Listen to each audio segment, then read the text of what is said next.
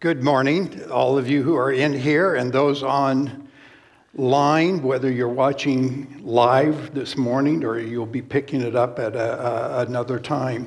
Uh, I, I, trust God, uh, certainly as God has uh, stirred, ha- has meddled with this idea of prayer in my life in preparation. I trust uh, God will meddle with you, um, stir your heart bring about uh, uh, kind of a recommitment to something that may weave itself in and out of our life. And uh, special, I appreciate um, Pastor Derek's comment about life group because this morning we're going to see another reason why life groups uh, we see as a significant strategy to help us fulfill the mission that God has given this church of making successful followers or or faithful followers of Jesus Christ. And we will d- discover that, why it's important.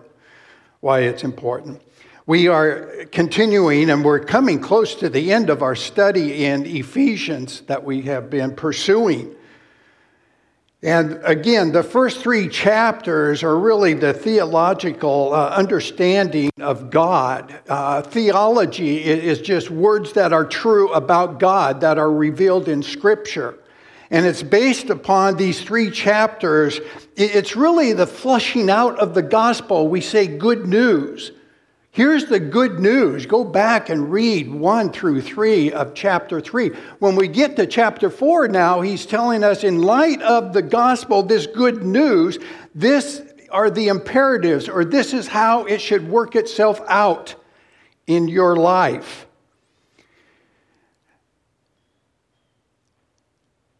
This means it should impact this gospel, this good news should impact how you view work, how you view money, time, how you view the church, how you view the purpose of life. The flushing out of the gospel in the first three chapters are to impact your relationships, husband and wives, parents and children, employers and employees. Followers of Jesus Christ in a family within the church. However, last week we discovered that this working out of the gospel in our life today, as we go about life trying to uh, incorporate and assimilate the gospel into practical living, it is being conducted in a war zone. Sometimes we lose sight of that. That this good news that we treasure, we hold on, we grasp to give us hope because we recognize it is being worked out in our lives in a war zone. Last week, uh, Pastor Derek taught and took us to that famous passage where it tells us we're not wrestling against flesh and blood.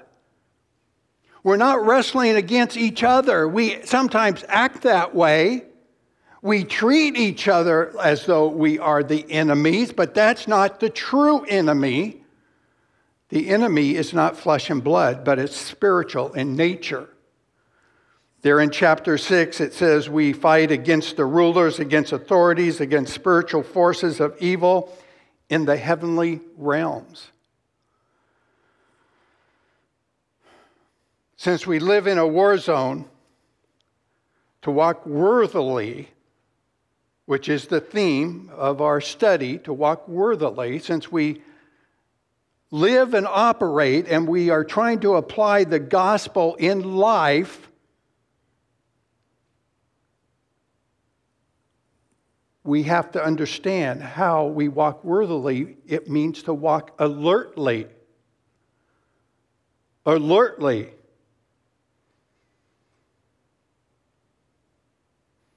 You don't freeze and stop.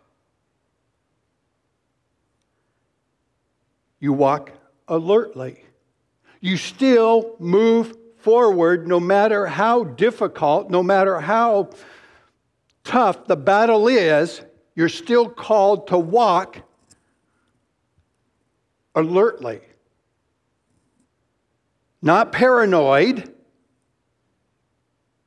the battle is real. The enemy is real. You do not have to be paranoid. Last week, Derek told us, Greater is he that is in you than he that is in the world. But it does demand to walk alertly that we walk wisely with wisdom. This is the passage of Scripture. Let me read about the battle that we studied last week with Pastor Derek. So if you were not here, you'll want to go back and, and listen to the application of that Scripture. Uh, Ephesians 6 14 to 17. Stand firm, therefore, having girded your loins with truth, and having put on the breastplate of righteousness, and having shod your feet with the preparation of the gospel of peace. In addition to all, take up the shield of faith with which you will be able to extinguish all the flaming arrows of the evil one, and take the helmet of salvation and the sword of the Spirit, which is the Word of God. We understand, you know, a lot about walking alertly, being immersed in truth, making sure our, our faith is resting on the promises of God. Walking alertly demands us to assimilate and to understand the implications of resting in the work of Jesus Christ, uh, our sufficiency truly being in Jesus Christ. But what we don't understand much about is prayer.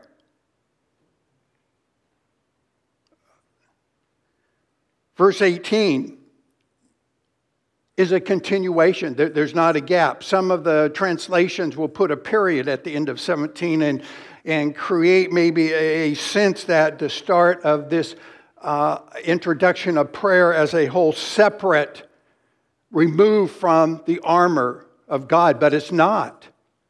Verse 18 is a continuation, it's detailing the armor, and prayer is a part of it. Armor and prayer are connected. Armor and prayer are connected. If I repeat myself, I'm talking to myself. That's the way Jake was supposed to preach this sermon. As you know, when you preach or teach, you know, it usually uh, you're the one that's being called to uh, reinvest yourself anew into the uh, material that you're studying. And so that's why um, you may hear a tinge of conviction on Pastor Ed's heart.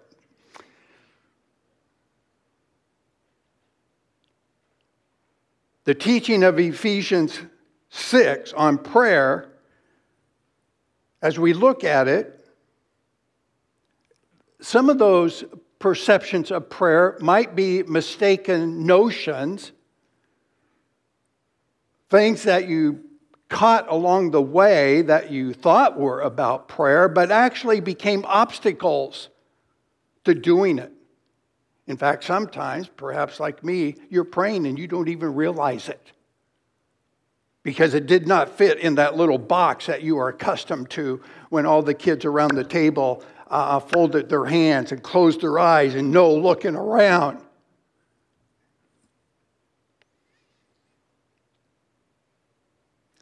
The prayer that deploys the armor is not a formula. It's not a certain style. The prayer of Ephesians 6, that is the type that is part of the armor, it stands in readiness. It's alert, stands in readiness, stands in a responsiveness. And it stands or kneels in a reliance to God. Whether the battle is raging and you're fully aware of the stress and conflict all around you, or whether it's calm. Prayer is a state that you are bathed in, that, that is who you have become because of your relationship with God through Jesus Christ. We will enter into it regularly and naturally. And that's why I say naturally, because sometimes you may not even be aware, aware because you had not classified that as a part of prayer previously that in actuality your thoughts are going before God. So let's look at this so that, like I this week and like you, will recommit to a greater degree to take a step forward in this activity that God tells us. If you're going to fight the battle, prayer is not optional. So, we're going to look at two things in our section of Scripture. First, Paul's instruction on prayer, and then Paul's example. Paul's example, instruction and example. First instruction in verse 18. You know, I have to give credit to Alistair Beggs, a pastor in, I, I think, no, Cleveland, Ohio. He, he, is. He's a Scottish pastor, but I appreciated his teaching. So some of my thoughts are certainly are reflected on his work and some of his sermons. And one of the sermons he gave specifically on chapter 18 are the alls of prayer. Because within verse 18, we have four times all, where it says, Pray in the Spirit on all occasions, with all kinds of prayers and requests. With this in mind, be alert and always keep on praying for all of the Lord's people. So, for instructions, I just want to talk about these four alls. I thought about titling my sermon, The Cover Alls of Prayer. Because verse 18 covers. I, I want to be careful because there's a lot throughout Scripture written on prayer. So, the first one pray at all times. Pray at all times in the Spirit. Now, one of my favorite uh, editorial cartoons that was in Christian Leadership magazine, I, I, tried to find it so I could show it, but you know, this was back in who knows what year. But it shows a picture, it's just a one picture. It shows two people in a canoe and it looks like they kind of lost their way and now they are dangerously posed, about ready to go over a waterfall. And they have this panic stricken look. They're right on the edge. And, and, and one says to the other, uh, We need to pray. And the other said, Can we paddle and pray at the same time? Pray all the time means you can you can pray. All time is the right time. In keeping with Paul's battle or war analogy, we understand about being alert and praying all the time. Because your enemy in a battle does not operate by a clock. Your enemy does not announce to you at 1045, we're going to attack from the west side and try to breach your defenses.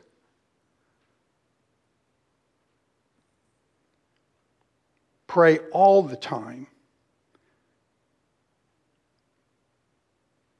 Enemies at war against you do not forewarn you. Likewise, prayer does not need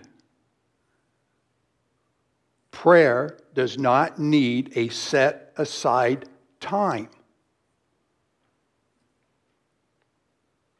We benefit from set aside times. Certainly, corporate prayer, when you want the body to come together, you got to decide and agree on a time that you come together. Setting times help me recommit to the commitment of prayer. But we need to uh, not become so focused on, on a formula or a time that we lose the power of all the time. This is where uh, the life groups, we want these communities uh, um, where maybe the church is not assembled, where the corporate body's not assembled, or it's not the Wednesday night 7 p.m. prayer meeting, or it might not even be the 6:30 in the evening when your life group meets. We want that life group to mean that you as a member can call upon your brothers and sisters to pray all the time. This is why it's important that you are a part of that.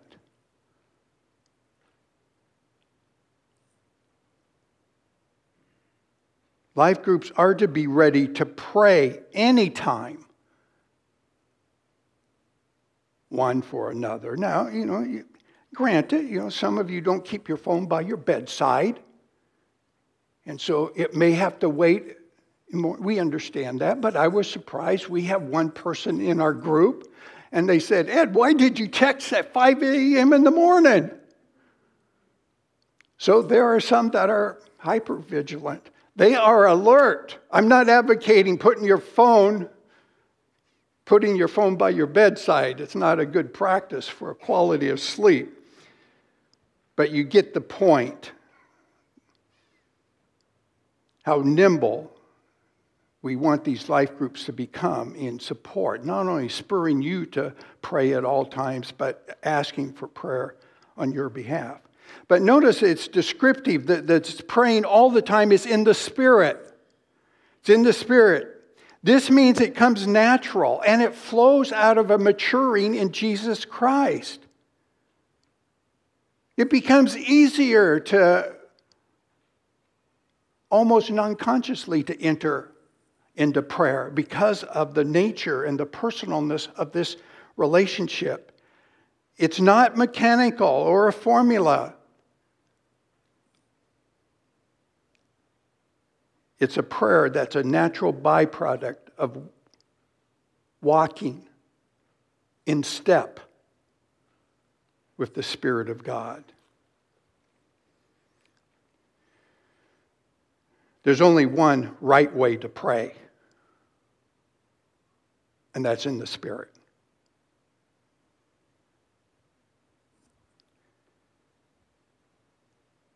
And what I mean by that, when I say one right way to pray and it's in the Spirit, again, it's not an event,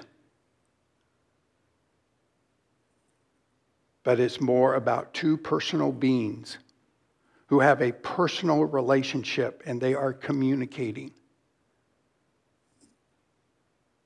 And in this case, it's between God and you.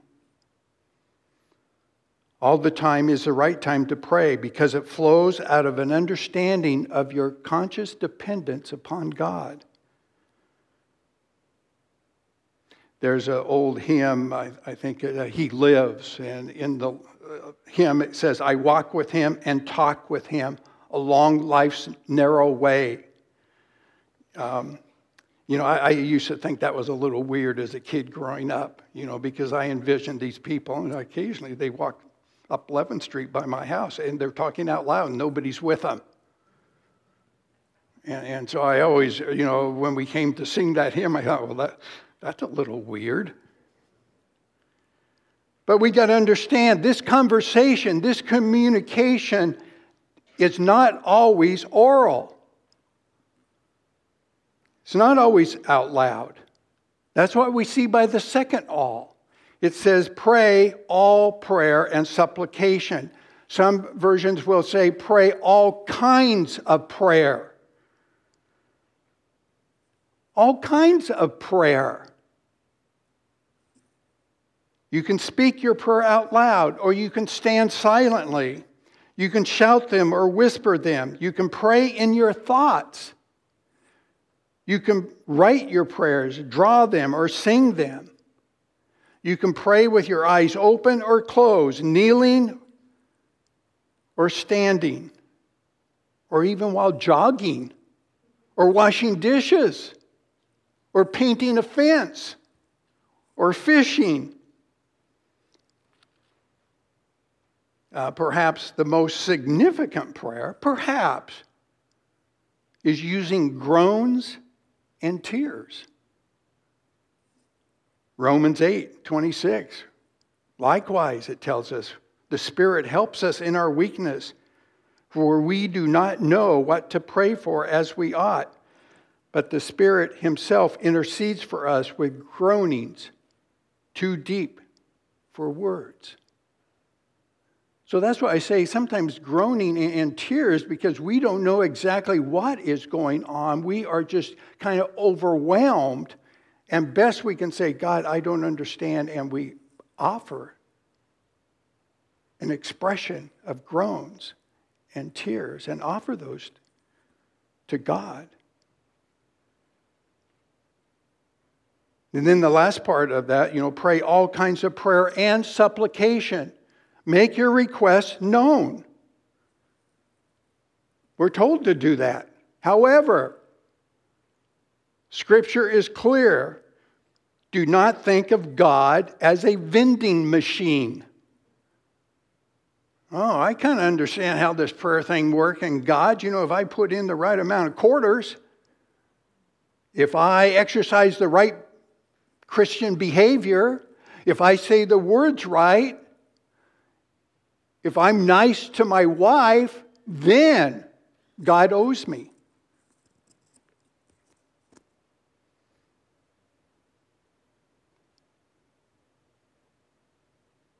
You make the request knowing that God sees a much bigger picture than you do. God is about a much bigger purpose than you getting the life that you want on this earth. Making your requests are humbly given always deferring, though, to this bigger picture that God is directing all of history when all things will be united, that is moving to. And so we defer our requests to God's wisdom in those requests. Uh, the, the third all we see here in verse 18 is all perseverance. I call it all perseverance. Some um, say, with this in mind, be alert and always keep on praying. Always keep on praying. Some translations will just interpret that as all perseverance. That, that's hard for me to persevere in prayer. And I can't really say that I, I, I do. Um, you know, it used to be when Connie and I dated, she went to Western Oregon University there in Monmouth, and I was down in Eugene. And this was in the old days where if we really felt uh, lovesick for each other, we might invest the quarters at the payphone on the dormitory hallway and converse by phone. But most often, we use that archaic um, letter or handwriting on a piece of paper, sticking in an envelope with a stamp, and I would write something, and then I'd get an uh, answer a few days later. You know, it, it, seemed like it took two to three days for some reason. Back in the old days, I, I guess the horses stopped for a break from Eugene to Monmouth, but it seemed to take two or three days, and then about two or three, I might get a response from Connie. But you know, if um, a response from Connie did not, Connie's my wife, in case you don't know. Connie's my wife. I, I, make some assumptions, so some of you folks, uh, I, I, apologize. Uh, uh, Connie's my wife.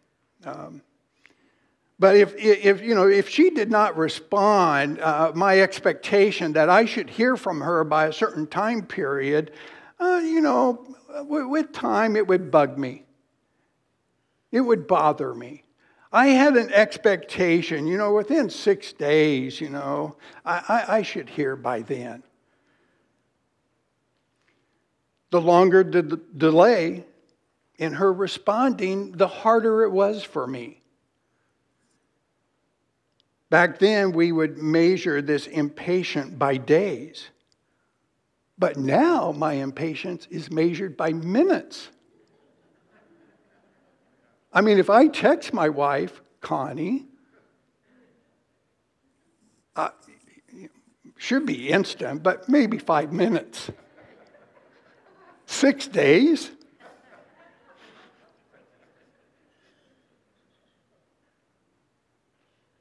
It may be half a day, or maybe she never got it, or who knows what, what happened. And it would tend to uh, uh, create this angst, this uh, uh I ought, I ought to have an answer to what I asked of her. Why are you not responding? Due to technology, we expect immediate responses, making perseverance that comes from the ability to wait almost non existent. And we have the same tendency with our prayers to God, expecting answers now, or at least within my time frame that is reasonable.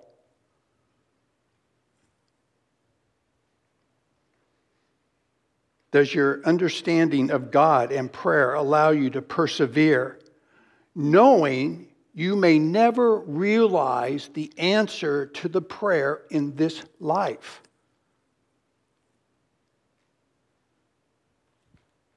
This raises an issue in prayer that is difficult to answer.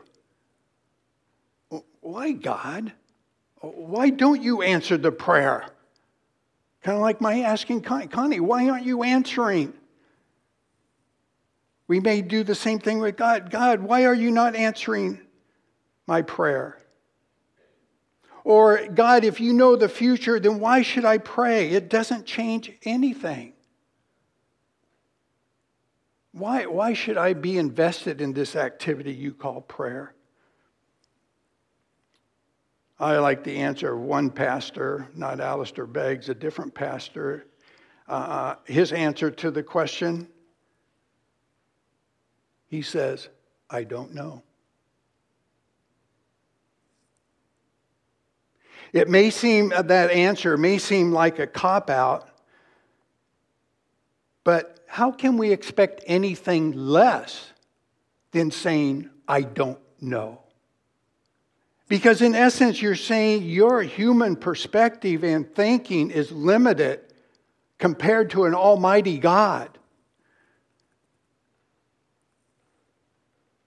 It's again this uh, um, unwilling to accept perseverance that we want an immediate re- answer. We want to understand everything and be able to put in a ni- nice, tidy box.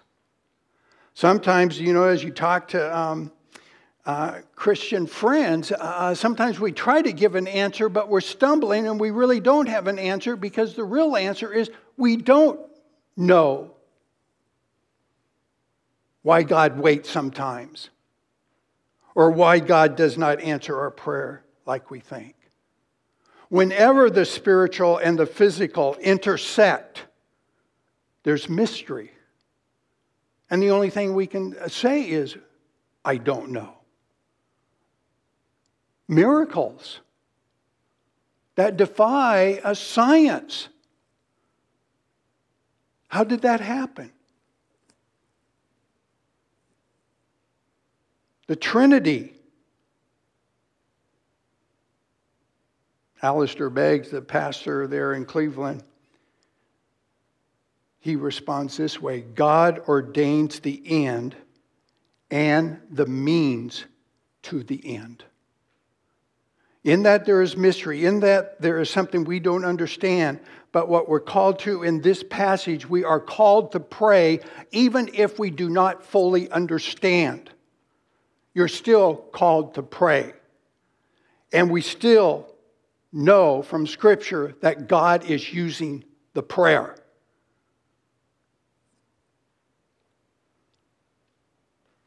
Don't get hung up, uh, debilitated, or demotivated like I tend to do because I just don't understand it.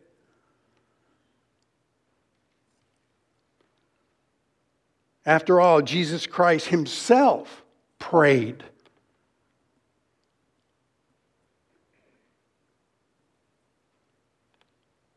It was important to him.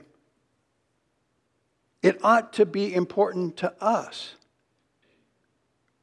to be faithful, to know that we've been called, and in some way, this spiritual uh, battle is being conducted, and my prayers matter. Perseverance demands we anchor ourselves not in what we don't know, but what we know. And I want to read Psalms 13, which I think is an excellent commentary on a prayer of perseverance. Psalm 13 How long, Lord, will you forget me forever? How long will you hide your face from me? How long must I wrestle with my thoughts and day after day have sorrow in my heart? How long will my enemy triumph over me? Look on me and answer, Lord my God. Give light to my eyes, or I will sleep in death, and my enemy will say, I have overcome him. And my foes will rejoice when I fall. But then we see what motivates his prayer, even when he doesn't know, even when it's not answered. But I trust in your unfailing love. My heart rejoices in your salvation. I will sing the Lord's praise, for he has been good to me.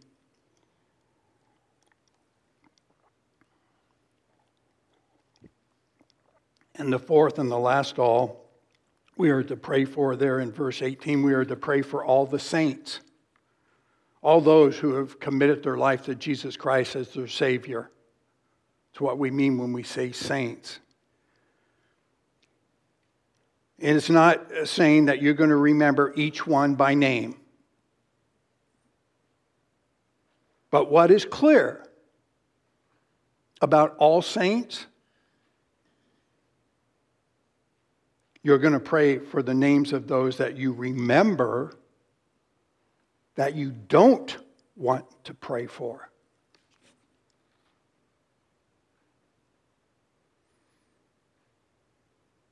Everyone, all, even those that bug you, even those that irritate you, even those that you might view as your enemy, for Scripture does call us to pray for your enemies, for those who spitefully use you. Particularly pray for them. This clause here, praying for all the saints, does not give you an out for an attitude, a posture of prayer, even in regard to them. Pray for all the saints. Remind us that prayer is an activity to pursue, even when there's no personal benefit to you. There's nothing in it to you.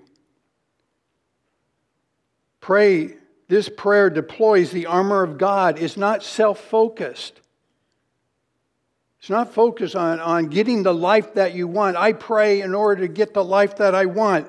This is not self focused. It looks outward, it prays for the needs of others. Focusing your prayer only on self leads to an unhealthy self absorption, a vending machine mentality towards God. the scheme of the evil one. We talked about the, the battle with the spiritual realm, and it's waged with schemes. And this is one of the schemes that I, I pray only uh, to derive benefit. Well, when you pray for those, all saints, including those that are hard, you actually benefit, not in that they change, but you change.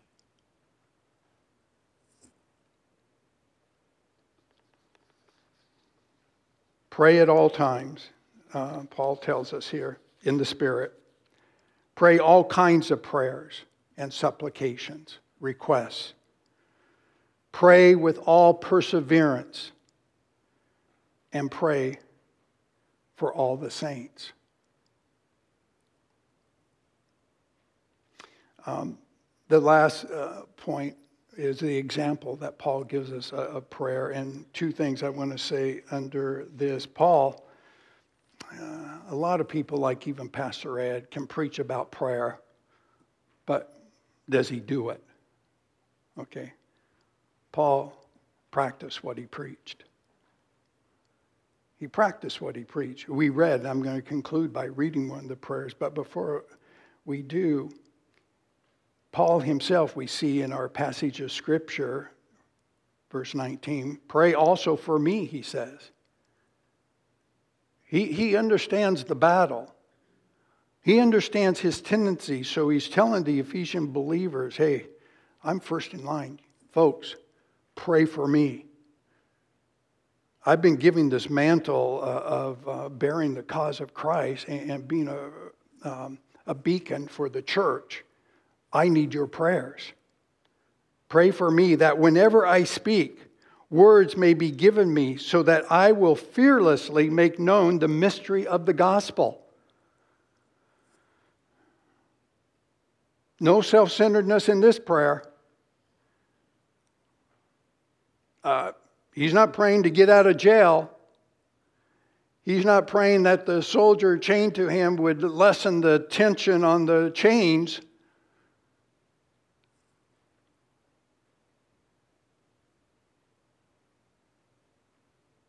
Pray that whenever I speak, words may be given me, so that I will fearlessly make known the mystery of the gospel, for which I am an ambassador in chains.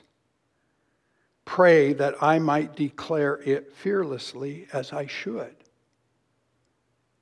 Um, I, I, think you know a lot of us, and again, this is why even within life groups we talk about DNA, which is just a smaller group, you know, like three men with three men and three ladies with, with three ladies, uh, because um, some of the things we need to ask prayer for. If we truly want to walk freedom in Christ, the bondages and the baggages that keep us cluttered and, and um, um, not free in Christ need to be jettisoned, and we can invite in that closer, uh, man, would you pray for me? Uh, Paul, a leader, I imagine we all esteem highly. He requests prayer for himself because he knows, of all people, he knows what he's capable of. Look at 2 Corinthians 12, 7 and 8. And so I'm, I'm saying here, if Paul needs people to pray for him. In light of this, what about you and I? 2 Corinthians 12, 7 and 8. So, to keep me from being conceited because of the surpassing greatness of the revelations, a thorn was given me in the flesh, a messenger of Satan to harass me. This challenge in life that Paul had was to keep him from becoming conceited. Paul is asking for prayer. I know my flesh. I know my nature. I know how easy it is for me to be conceited, to be self sufficient, to measure myself based upon other people. I know the ploys I do to try and create a sense of value and self for me Men, I need you to pray that I won't go there, that I will truly find it in the sufficiency of Jesus Christ. Men, I need you to pray for me. I need you to check with me. This isn't a one time gig, this is all the time. So, Paul Three times he prays, uh, verse 8. Um, I pleaded with the Lord about this, that it should leave me. But he said to me, My grace is sufficient for you, for my power is made perfect in weakness. He needed prayer because he had to learn to accept life as it is, including the weakness that was used to keep him humbled.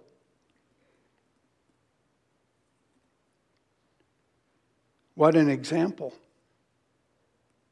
What an example.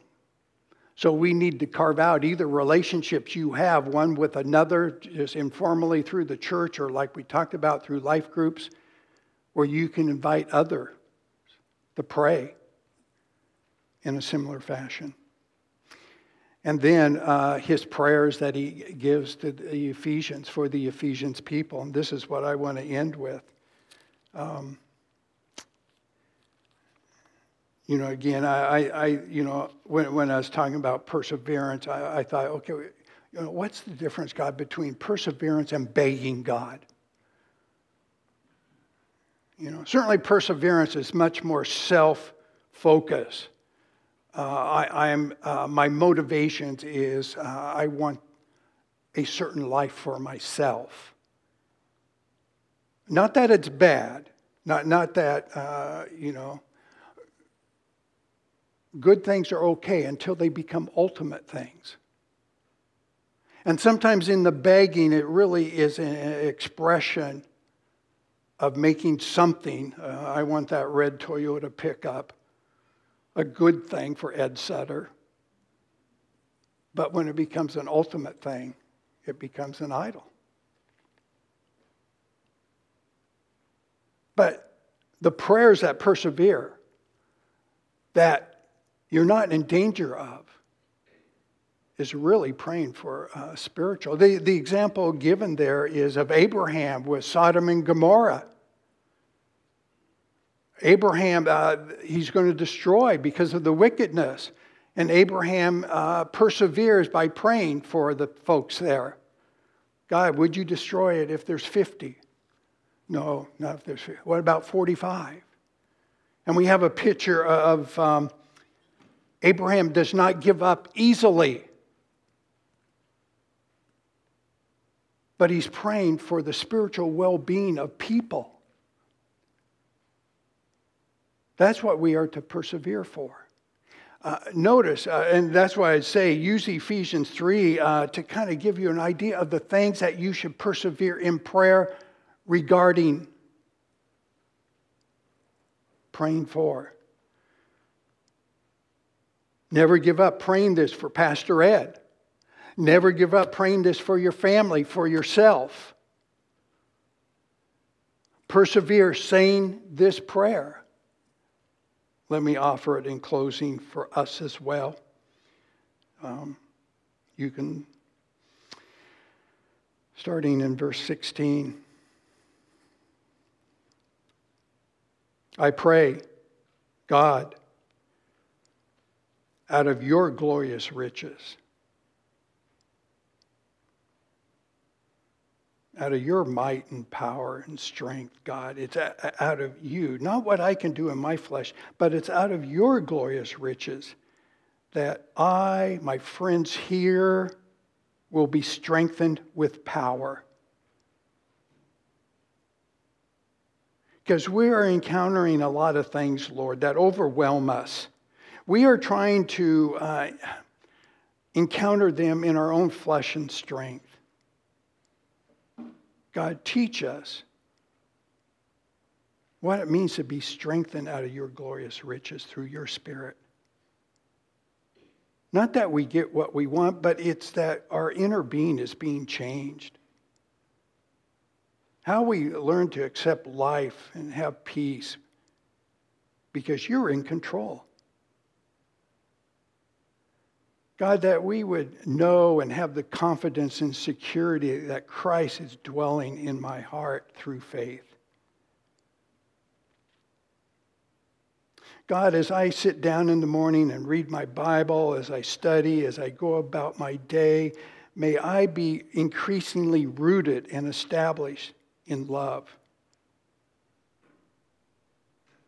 God, overwhelm me to try and grasp how wide, how long, how high, and how deep is the love of Christ. I, I, try to imagine what that is, God, but it's far superior than I can. May it just lead me to worship, just to, uh, at that time, maybe just groan in wonderment.